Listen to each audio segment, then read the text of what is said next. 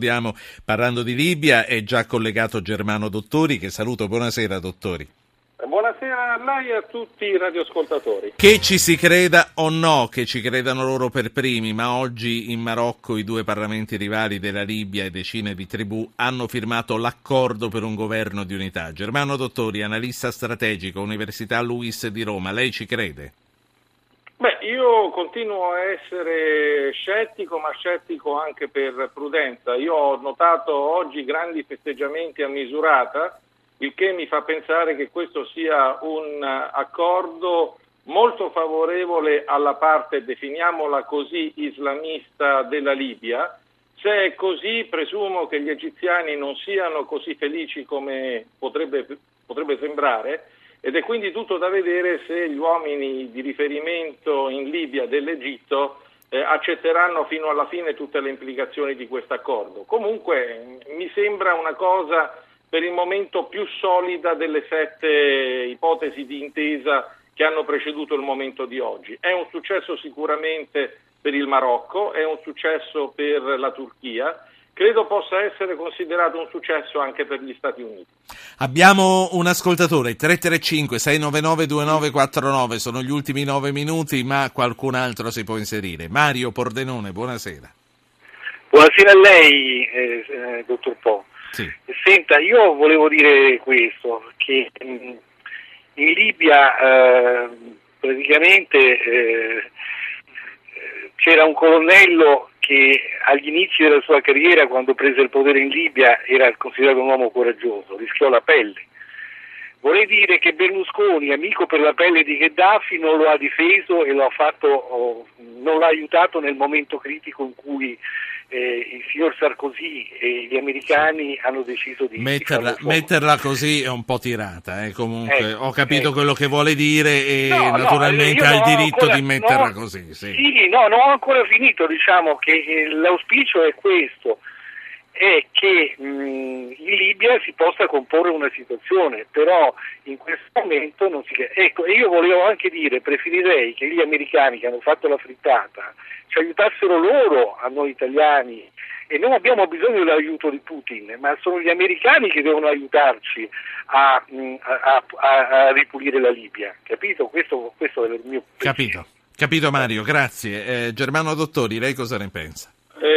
Penso che eh, sperare che l'America venga a togliere agli europei le castagne dal fuoco in Africa settentrionale è una cosa oramai fuori dalla realtà. L'America ha cambiato postura strategica e non per caso ha fatto anche una scommessa sull'Islam politico, eh, supponendo che fosse in grado di rappresentare un'alternativa tanto alle dittature quanto ai terroristi.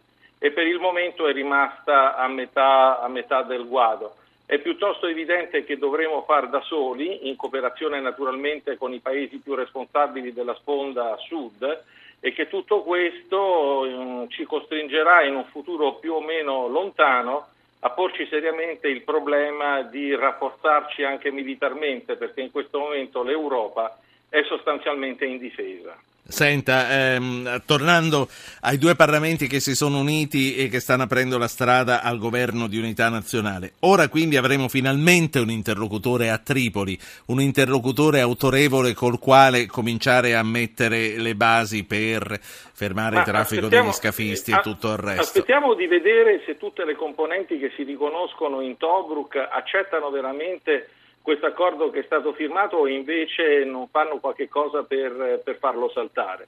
Lo step successivo, il passo successivo è probabilmente un'azione militare contro eh, il ceppo di Stato islamico che ha preso piede soprattutto a Sirte e nel quale si riconoscono sostanzialmente gli esponenti più giovani della tribù di Gheddafi, che hanno scelto lo Stato islamico perché rimasti fuori dal quadro politico tanto a Tobruk quanto eh, quanto a Tripoli.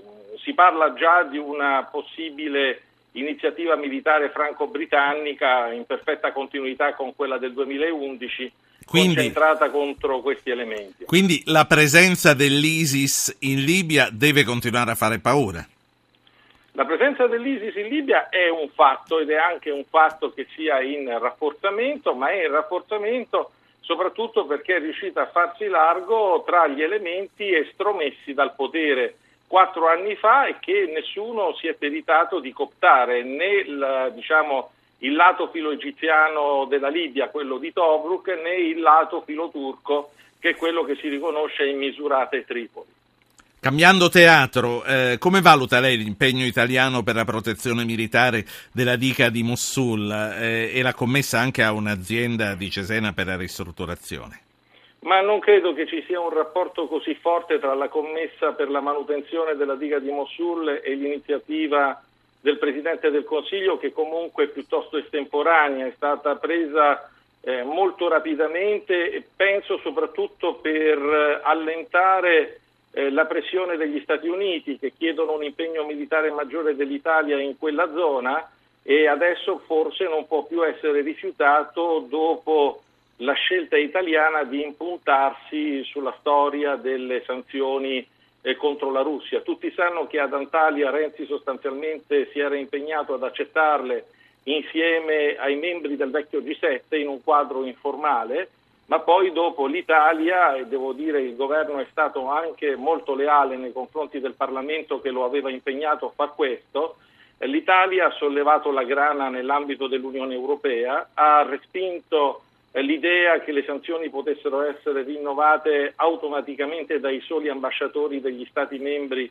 presso l'Unione Europea e ha chiesto la discussione politica al più alto livello. Sì quello dei capi di Stato e di governo. Questa cosa sicuramente ma, ha determinato inquietudine in America. Ma lei sta dicendo che mettendo 450 soldati a proteggere eh, una diga che se fosse fatta saltare provocherebbe un vero disastro, travolgendo anche Baghdad, con questa scelta eh, Renzi praticamente ha detto ecco noi abbiamo fatto la nostra parte, non ci chiedete molto altro di più. Sta dicendo Beh, questo? Renzi, eh, Renzi eh, prepara il presupposto per rendere l'Italia partecipe del prezzo del sangue, tra virgolette, mette i suoi soldati in prima linea, ciò che aveva rifiutato di fare finora e questa non è una mossa di secondaria importanza. E peraltro si pone in un solco di continuità con quello che faceva ai suoi tempi Berlusconi che apriva alla Russia ma al tempo stesso cercava di rassicurare gli americani sulla sua lealtà accrescendo l'impegno militare sui teatri più scomodi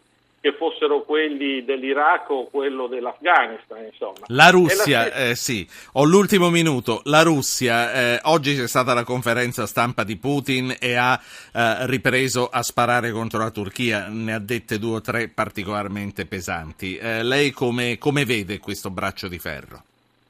Ma eh, a parte il fatto che eh, tra Turchia e Russia esiste una rivalità plurisecolare che in un mondo molto deregolamentato come quello attuale, secondo me, presto o tardi doveva riemergere, quello che io trovo interessante è che eh, rispetto alla Turchia si realizzano anche alcune convergenze con gli Stati Uniti. Oggi ho notato ad esempio che gli Stati Uniti hanno annunciato il ritiro dei caccia F-15 che erano stati rischierati da poco nella base aerea di Incirlito. Gli americani tra l'altro ci chiedono di aprire le porte dell'Europa alla Turchia mentre si apprestano a sbarrarle la strada dell'espansione a Oriente. In questo potrebbero essere d'accordo anche con i russi, insospettabilmente. Tra l'altro Lavrov e, e Kerry si parlano assai frequentemente ultimamente e questo potrebbe anche indurci a sperare in una situazione un pochettino più distesa tra le due maggiori potenze eh, che operano nella nostra parte di mondo. Germano Dottori, la ringrazio e la saluto.